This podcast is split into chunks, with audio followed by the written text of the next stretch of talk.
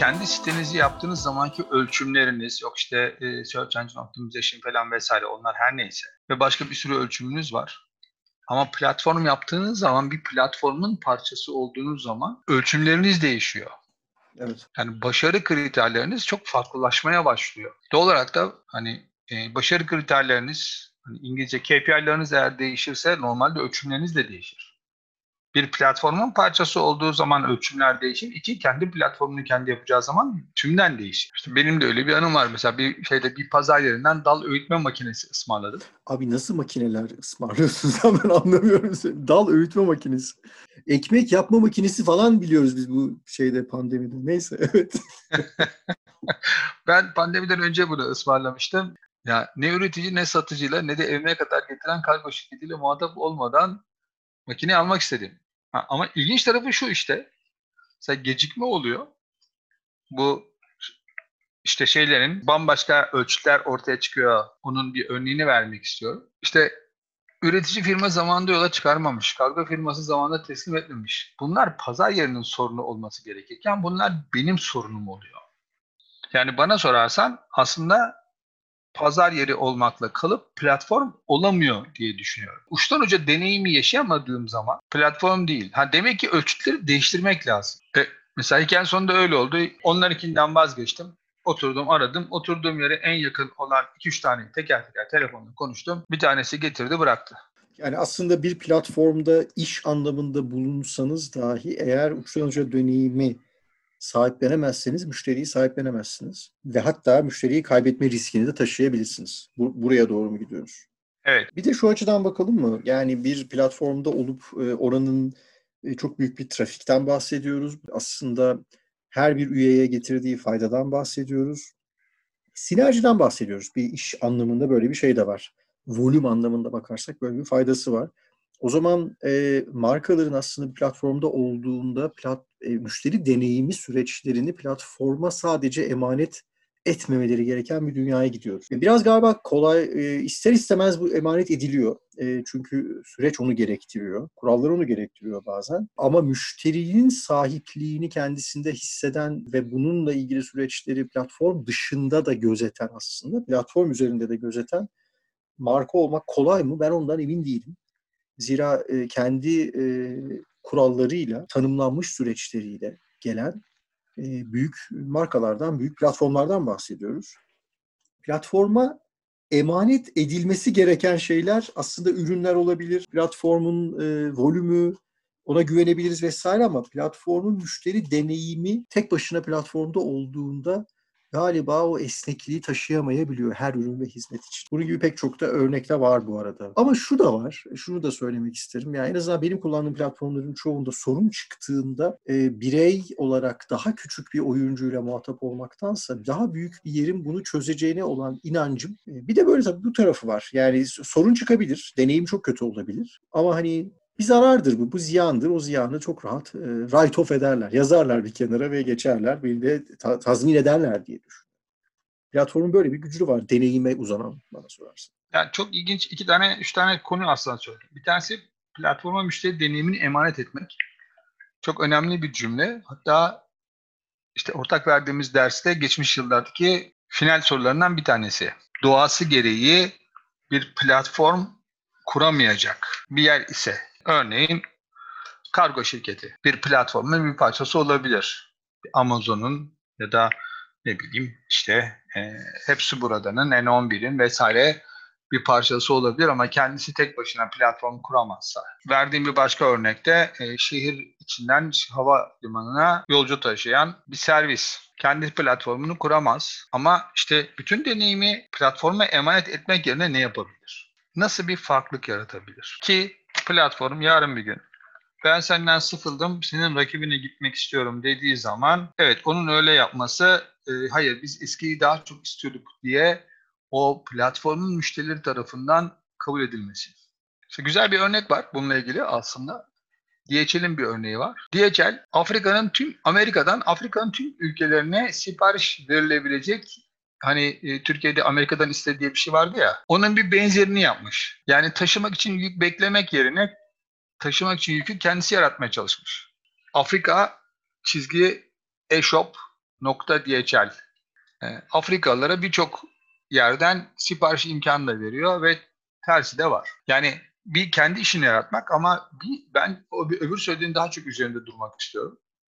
Evde kendisi bir şeyler yapıyor ve onu isteyene bir şeye koyup satıyor. Nasıl kendisi bunu bu ürünü bir deneyim haline getirir? Herhalde mü- müşteriye yakın olan ve müşterinin verisiyle ve müşterinin beklentisiyle, içgörüsüyle beraber yaşayan taraf olduğu sürece bunu yapabilir. Yani pazara gelmiyorum, senin tezgaha geliyorum. Gelemesem bile telefon açıp öğrenebiliyorum e, ne olup ne bittiğini. E, o zaman ben bu hafta bu pazar değil, diğer pazardayım diyebilirsin. Eğer seni değil pazarı biliyorsam sen olmadığında müşterin de yok. Dolayısıyla burada herhalde CRM, herhalde veri, herhalde müşterinin veri anlamında sahipliğini ve konsentini yani iznini barındırıyor olmak, rızasını barındırıyor olmak. Bunu yönetebilmek hangi platformda olursak olalım bir marka için çok kritik. Aslında mahremlerinden bir tanesi bu. Yani müşteri yakınlığını kaybetmeden o dev platformları içerisinde o volümün e, bir parçası olabilmek, oraya katkıda bulunmak ve oradan katkıda almak. Bu arada hani bunu ürün ve platform arasında bir dualite veya bir savaş gibi de görmemek lazım. İkisi de birbirinin e, aslında içinde bir ekosistem. Fakat e, platforma emanet de belki yanlış kelime. Yani müşteri verisi veya müşteri tarafındaki yakınlık, sürecin, deneyimin müşteri gözüyle platformun içinde olsa bile marka kendi tarafında tutmadığı, gözlemlemediği, yanında durmadığı, yönetmediği, yönetemediği süreçler orta vadede müşteri kaybıyla veya müşterinin platformda başka bir oyuncuya veya tamamen platforma platformun kendi markasına. Çünkü öyle platformlar da kaybolmasıyla sonuçlanabilir. Çok güzel özetledin aslında. Tam yani e, sınavdan tam not çektin yine. Teşekkür ediyorum. Fakat hocam. işin öbür tarafı aslında çok güzel o cümle. Yani pazara gelmiyorum, sana geliyorum cümlesi. Çünkü farklı bir deneyim yaratması lazım bunun için. Mesela aksini de görüyorum. Konaklama sektörüne zaman zaman danışmanlık yapma şansım oluyor. Ve şunu çok net görüyorum. Müşteri X turun müşterisi olarak geliyor. Eğer konaklama tesisi gerçekten çok farklı bir deneyim yaratabilirse bir daha gelirken doğrudan doğruya konaklama tesisini arıyor. Yani oteli arıyor diyeyim ya da otel markayı arıyor. Yok çok farklı bir deneyim yaratmazsa aynı yere ikinci kere gelirken bile tur operatörüyle geliyor. Pazara gelmeyip sana bile gelse yine tur operatörü üzerinden geliyorsa demek ki sen çözemediğin bazı sorunlar var ve tur operatörüyle gelince o sorunlar çözülüyor. Bunlar yaşamadığı olası sorunlar da olabilir. Yani bir şeylerin iadesi bilmem ne Bunlar da olabilir. Evet ya ben e, şey düşünüyorum şimdi. Büyük platformlardan alışveriş yap, yapıyoruz hepimiz. Ben de yapıyorum ve hani hayatımda var olmalarını da istiyorum. Pek çok açıdan e, faydalı da görüyorum. Ve çok acı bir şey. Bizim hani e, şeyde iletişimde unaided awareness diye bir şey vardı. Yani desteksiz olarak hatırlayabildiğim bir marka çok ciddi bir fark atmış demektir iletişim tarafında, pazar payında vesaire genelde kural olarak. Benim için e, önce o platformun adı var. Yani o platforma giriyorum. Sonra e, ürünü seçiyorum. E, kimin sattığı platformun kriterlerinde yıldızlanmış birinden alıyorum. Dolayısıyla platform var. Ben platformun müşterisiyim. Pek çok şeyde böyle. Bunu aşabilmek için birinin parmak kaldırması, birinin bir bayrak açması, birinin dikkatimi çekmesi, birinin farklı bir deneyim sunması gerekiyor. Yine platformlar almaya devam ederim büyük ihtimalle ama o markaya özel bir aramada yapıyor olabilirim. Ürün aradığımı düşünüyorum ben platformlarda. Marka aramıyorum daha çok.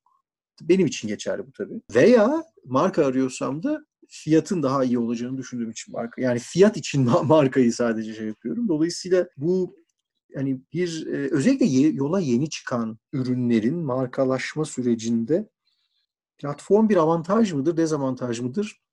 Bence üzerinde durulması gereken bir konu. Çok kolay değil. E, üründen markaya giden yol zaten zor bir yol, yatırım gerektiren bir yol vesaire. Bir de bunu çoklu bir ürün platformu içerisinde sıyrılarak yapabilmenin dinamiklerini e, gerçekten ayrıca düşünmek gerekiyor ve güç ilişkilerini. Bu birileri bunu istemeyebilir çünkü kar marjı daha düşük olabilir daha iyi ürün. Platform sahibi istemeyebilir ama şunu da görüyoruz. Gidiyor ilk önce kurumun kendisinden ya da markanın kendisinden oluyor. Sonra platformdan almayı tercih etmeye başlıyor. Yeniden kendisinden almaya nasıl geri çağırırız. Onu çalışıyor bazıları. Çünkü sonuçta aynı adrese gönderdikleri için onlar biliyorlar müşterilerini. Bu biraz önce hatta bahsettiğin işte küçük bir işletme, e, Antalyalı bir işletme hasbel kadar bir şekilde konuştuk. Daha önce kendilerinin web sitesinden satarken şimdi yerel pazar yerlerinden almaya başladılar diyor. Platform içerisinde kendi verinizi toplayabilmek için kurgulayabileceğiniz pek çok şey var. Platform özelinde bunu biraz daha kısıtlayanlar, biraz daha serbest bırakanlar olabilir. Ama hani bugün ürün size ulaştığında aslında kimin aldığı ve o ürünle ilgili sıkıntı yaşadığında size gelmesini sağlayacak şeyler ürün içerisinde yapılıyor. Ama platformun platformun üzerindeyken e, ürünü alma e, satın alma aşamasında veya satın almanın öncesinde yaptığınız her şey platformun malı veya e, o ilişkiyi yarattığınız ilişki platforma ait ürünle markaya değil. Ha, tabii ki tabii ki şu e, yani özellikle büyük volümde size ait bir landing page'iniz varsa vesaire hani baktığınız zaman size özel istatistikler, size özel e, insight'lar tabii ki var. Ama platform istediği ölçüde var. Çok da doğal ticari bir şey bu zaten. Sahiplik yani platformda. Ama ürünü teslim ettikten sonra işte ürünü nasıl buldunuz vesaire. Burada platforma da feedback verebilirsiniz veya işte burada zaten başlıyor CRM veya daha birebir uygulamalar. Yani ürünü kullananların arasına katıldınız, hoş geldiniz. Şöyle bir kulübümüz var. Sizi de, sizi de görmek istiyor. Sizi üye yap. Bir yıl daha hemen garantinizi uzatmak için şu formu doldurun o an itibariyle aslında müşterinin e, sahipliğini alma şansınız, bir deneyim yaratma şansınız da başlıyor. Ama kaç marka bunu yapıyor? Yani kaç marka platform üzerinden sattım işim bitti değil e, deyip platform üzerinden sattıktan sonra yeni başlıyorum ben. Müşterime yeni dokunuyorum diyor. Bence en önemli e, aşama herhalde o. Tamamen katılıyorum. Bence de önemli aşama o. Hatta paketi sen gönderiyorsan neden içine bir güzel koymuyorsun ki? Ve işte dediğin gibi özendiren bir şey. Böylelikle sana geri dönsün. Yine aynı pazar yerine gidecek olsa bile aslında seni görmek için gitsin. Görmeden geçmesin. Alacaksa senin yelpazendeki ürünü bir tek senden alsın. Yani çok ilginç bir şey aslında. Çok konuştuğum şeylerden bir tanesi. Böyle platforma benzettiğim için söyleyeceğim. Taksi durağını biraz platforma benzetiyorum da. Bir gün ben e, önemli günlerde mümkün olduğu kadar kendim araba kullanmıyorum. Sonra gidip de e, yolda herhangi bir şey olduğu zaman arabadan inebilme ve işte önemli toplantıma mutlaka yetişebilme gibi bir endişem var diyeyim. Bundan dolayı kendim araba kullanmıyorum. Bizim yakındaki taksi durağına daki bir adam çok dikkatimi çekti. Hikayenin sonunda 45 dakikalık bir yolculukta adamın davranışları çok olumlu, çok beğendim, çok dikkatimi çekti. Daha sonra bir başka gün bir başka araca bindiğimde de sordum. 58 plakalı bir araç vardı diye. Aa taksicici bir anda böyle köpürdü öfkeyle. İşte o dedi abi dedi duraktan müşteri yapmış dedi. Samimiyetle söylüyorum ilk anda anlamadım duraktan müşteri yapmak ne demek diye. O anda soramadım da çünkü devamlı küfür ediyordu. Bunun üzerine bir başka taksiye bindiğimde sordum duraktan müşteri yapmak ne demek diye. O da dedi ki artık dedi durağı aramıyorlar doğrudan doğruya bunu arıyorlar. Şimdi mesela bu çok hoşuma giden bir örnek oldu ve platformlar konuşulduğu zaman devamlı ben bu biraz önce senin söylediğin çerçevede bu örneği düşündüm. Platform ahlakı diye bir şey var değil mi? Ya platform ahlakı aslında olmalı mı diye bir şey var. Mesela o yüzden onu soracağım. Yani platform e, taksi durağı için. Ben adamı hiç ahlaksız bulmadım. Hı hı. Sonuçta 40 dakikalık bir yolculukta benim dikkatimi çekiyor ve keşke o gelse demeye başlıyorsam ben. Diğerleri kendi hizmet seviyesini sorgulasın diye söyleyeyim. Ya ben bunun bir birebir örneğini şöyle yaşadım. Önümdeki binmek istediğim araç gayet yeni model, klimalı bir araç. Sırada olan binmemi istedikleri araç yani taksi durağının başkanının binmemi istediği araç e, gayet eski model dökülen gaz kokan bir araç. Ben ona binmek istemiyorum dedim. Sıra onda dediler. Yani ahlak derken daha etos anlamında da söylüyorum bunu. Hani daha e, genel bir kurgu anlamında da oranın böyle bir şeyi var, etosu var. Yani sen bunu sıra onda ona binmen gerekiyor. Hakkını yiyorsun. Kültürle de ilgili, ilintili bir şey ama günün sonunda e, günün sonunda diğerine bindim. Çünkü hak etmediğini düşünüyorum paramı. Evet. Sırada olan. Buradaki ama şey çok ilginç. Çünkü sonra ben adamla yine karşılaştım ve bayağı sordum. İlginç tarafı müşterisi olanların bazıları abi diyor gelemeyeceği zaman diyor bana beni arar diyor. Ben gidip çocuğunu okuldan alıp eve bırakırım. diyor. Şimdi bir kadın 40 dakikalık bir yolculukta bir çocuğa bu kadar güvenip bunu istediğini düşünürsek ne kadar bir hizmet farklılığı yaratıyor ki? Ve buradan yola çıktığım zaman bir platformda kendi ürününü platforma koyan birinin aslında çok daha fazla fark yaratabileceğini düşündüğümü söylemem. Yani platformun müşterisi hazır platform sayesinde bir müşteri edinmişse onu kendi müşterisi yapmak için çaba sarf edecek çok fazla şeyin olduğunu düşünüyorum. Ki daha önce söylediğim her şeyi tekniğine tekrarlayacağım. İnsanlar ürünün değil deneyimin müşterisi olur. Demek ki bir farklılık sunabilirse müşteri olarak onu kazanır. Yoksa elinde sadece Uğur Özmen'e bir tane dal ötme makinesi gönderdim diye kalır. Hı hı. Ya bu arada bu deneyimi ya iyi, iyi platformlar aslında büyük oldukları için hacim vesaireden ziyade bu deneyimi de doğru yönettikleri için o, o noktadalar diye düşünüyorum ben. O yüzden hani Hı hı. özellikle mesela çok şey bir örnek ama e, belki daha az bilinen bir örnek e, vermekte de bir şey yok. Ben hani senle beraber konuşmuştuk. Senden duyduğum bir örnekti. Amazon'un PillPack e, satın alması. Yani bir, bir kategoriyi e, disrupt etmek için gerçekten girip bozuntuya uğratıp e, bütün e, bileşenleri, bütün dinamiklerini değiştirmek için yapılan bazı case olabilecek, vaka olabilecek şeyler var. Bunlardan bir tanesi bu PillPack. Biraz daha araştırınca gördüm ki yani 2018 yılında e, satın alıyorlar. 750 milyon doların üzerine bir para veriyor. Yaptığı şey şu PillPack'in aslında. Online bir eczane ilaçlarınızın e, dozlarını da ayarlayıp e, evinize gönderiyor. Ve günün sonunda ilaç çok e, çok hassas bir şey. Yani bilmediğiniz bir konu. Günün sonunda devamlı kullanmıyorsanız işte kaç ne kadar alacaksınız, son kullanma tarihi, dozun doğru şey olması, karışmaması, aldım mı almadım mı unutmamanız bir deneyim içeriyor ilacı kullanmak. Şey tarafında, farma tarafında işte tedaviye devam, adherence acayip önemli konular bunlar. PillPack e, sizin o deneyiminizi uçtan uca yönetmek istiyor. Yani ve yönetiyor da. Otomatik olarak yeniliyor. İlacın da yenilenmesi gerekiyorsa 24 7-24 şey veriyor, destek veriyor. E, kapınıza gönderiyor, dozlarına göre ayarlıyor ve bunu satın alıyor Amazon.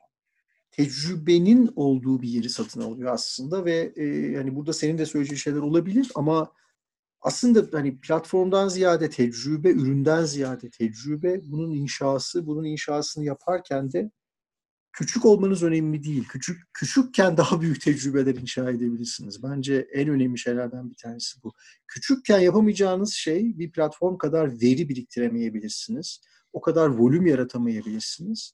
Ama kendi başınıza bağımsız olarak bir deneyim kurguluyor olabilirsiniz kendi ürün ve hizmetinizin etrafında. Bunun çok e, önümüzdeki dönemde kritik olacağını düşünüyorum kendi adıma ve hani çalıştığım markaların da çok büyük bir kısmıyla zaten bunun üzerine çalışıyoruz. Yani o deneyimi nasıl yaratırız? O deneyimi piyasa içerisindeki oyunculara, oyuncularla beraber hareket ederken kendi lehimize avantaj e, yaratacak şekilde, kendi lehimize kullanacak şekilde e, nasıl yaratırız? Bütün mesele aslında buna doğru gidiyor. Ve zaman zaman e, markanın da önüne geçtiğini düşünüyorum. Yani marka inşası çok önemli bir süreç. Üründen markaya geçmek çok çok önemli bir yolculuk. Ama yetmiyor. Yani daha doğrusu onun içerisinde deneyim inşası da var artık. Yani hep söylediğimiz anlamlı bir marka, anlamlı bir deneyim olmadan anlamlı söylemlerle yaratılmıyor. Anlamlı bir deneyim olması gerekiyor. O yüzden de bu satın alma aslında tabii ki Amazon çok büyük, acayip başarılı vesaireden ziyade bir endüstrinin çalışma şeklini değiştirebilecek kadar büyük olmak başka bir şey, değiştirmek istemek başka bir şey. Ben istemeyi daha çok önemsiyorum. Evet çok güzel bir noktayı söyledin. Yani Amazon neden gidip de GNC'yi satın almadı da PillPack'i satın aldı. Çünkü evet, PillPack o birileri müşteri deneyimini kesintisiz ve sürtünmesiz yapmak için kullanma becerisini geliştirmişti. Ve bu kavram Amazon'a çok uyuyor. Yani hiç değilse biraz önce söylediğin çok güzel. Hani Amazon direkt onu satın alıyor. Yani Amazon olmasa bile kendi başına ayakta durabilecek bir dünya kurgulamış olduğu için Amazon tarafından daha cazip olarak alınıyor. Bu, bu çok önemli bir nokta. Gerçekten ve biraz önce söylediğin şeye çok katılıyorum. Hani e, güzel bir hikaye bulalım ve markanın arkasına bir hikaye ekleyelim. Kişisel kanaatim 10 sene önce zaten bitmesi gerekiyor. Amazon'un Pilback'i alması çok çok hani başka farklı şeyler var ama e, Airbnb'nin bazı şehirlerde küçük otelleri satın alıp oraya geçmişte e, yıldızı en çok olan ev sahiplerini bir cins yönetici olarak ataması diye bir şey var olmaya başladı. Bu bir tekelleşme tehlikesi aslında. Hatta bayağı büyük bir tekelleşme tehlikesi. Çünkü birçok insan var geçimini aslında Airbnb'den sağlıyor. Bir anda Airbnb'nin kendi otelleri olmaya başlıyor. Hizmet yine eskisi gibi ama yani sizin en büyük gelir sağlayan kişiniz bir anda karşınızda rakibiniz. Ee, Amazon'un kitapçıların rakibi olmasından daha tehlikeli bir durum. Çünkü siz oraya satıyorsunuz. Yani size müşteri getiren adam rakibiniz. Bu durumda elinde müşteriler var. Bu hani Tencent'in yaptığı gibi e, gelenlerin başkalarının kredisini vermekten bir şeyden de bahsetmiyorum. Hani kapıyı tutmuş vaziyette size ister müşteri gönder ister göndermez. Bir anda sizin bütün gelir modelinizi mahveden bir şey oluyor. Ve bunun karşısında yine küçük işletmeler nasıl durur? Ya ben iki açıdan bakıyorum. Günün sonunda bu platformu yaratabilmenin arkasındaki başarı da başka bir şey. O yüzden platformun o noktaya gelmiş olması ayrı bir konu. Ama bir yerden sonra monopol noktasına gidiyor olması veya daha makro açılardan bakıldığında o güç dengelerinin e, çok e, orantısız hale geliyor olması bence zaten bir süre sonra bu bir süre dediğim hani bir ay iki ay falan değil bütün dünyadaki büyük dijital tekelleşmeler zaten şu anda makro bir e, mercek altında, makro e, o anlamda çok e, bütün hükümetler tarafından eleştiriliyor. İşte Facebook gidiyor Amerikan Senatosu'nda ifade veriyor vesaire. Bir sürü konu buraya doğru gelmeye başlıyor. Çünkü güç dengeleri platformlar lehine fazla büyüyor. Bir bu tarafı var. İkincisi bence küçük şey sorunla ilgili de yani küçük işletmenin yapabileceği bence iki şey var. Bir tanesi büyük deneyim yaratmak.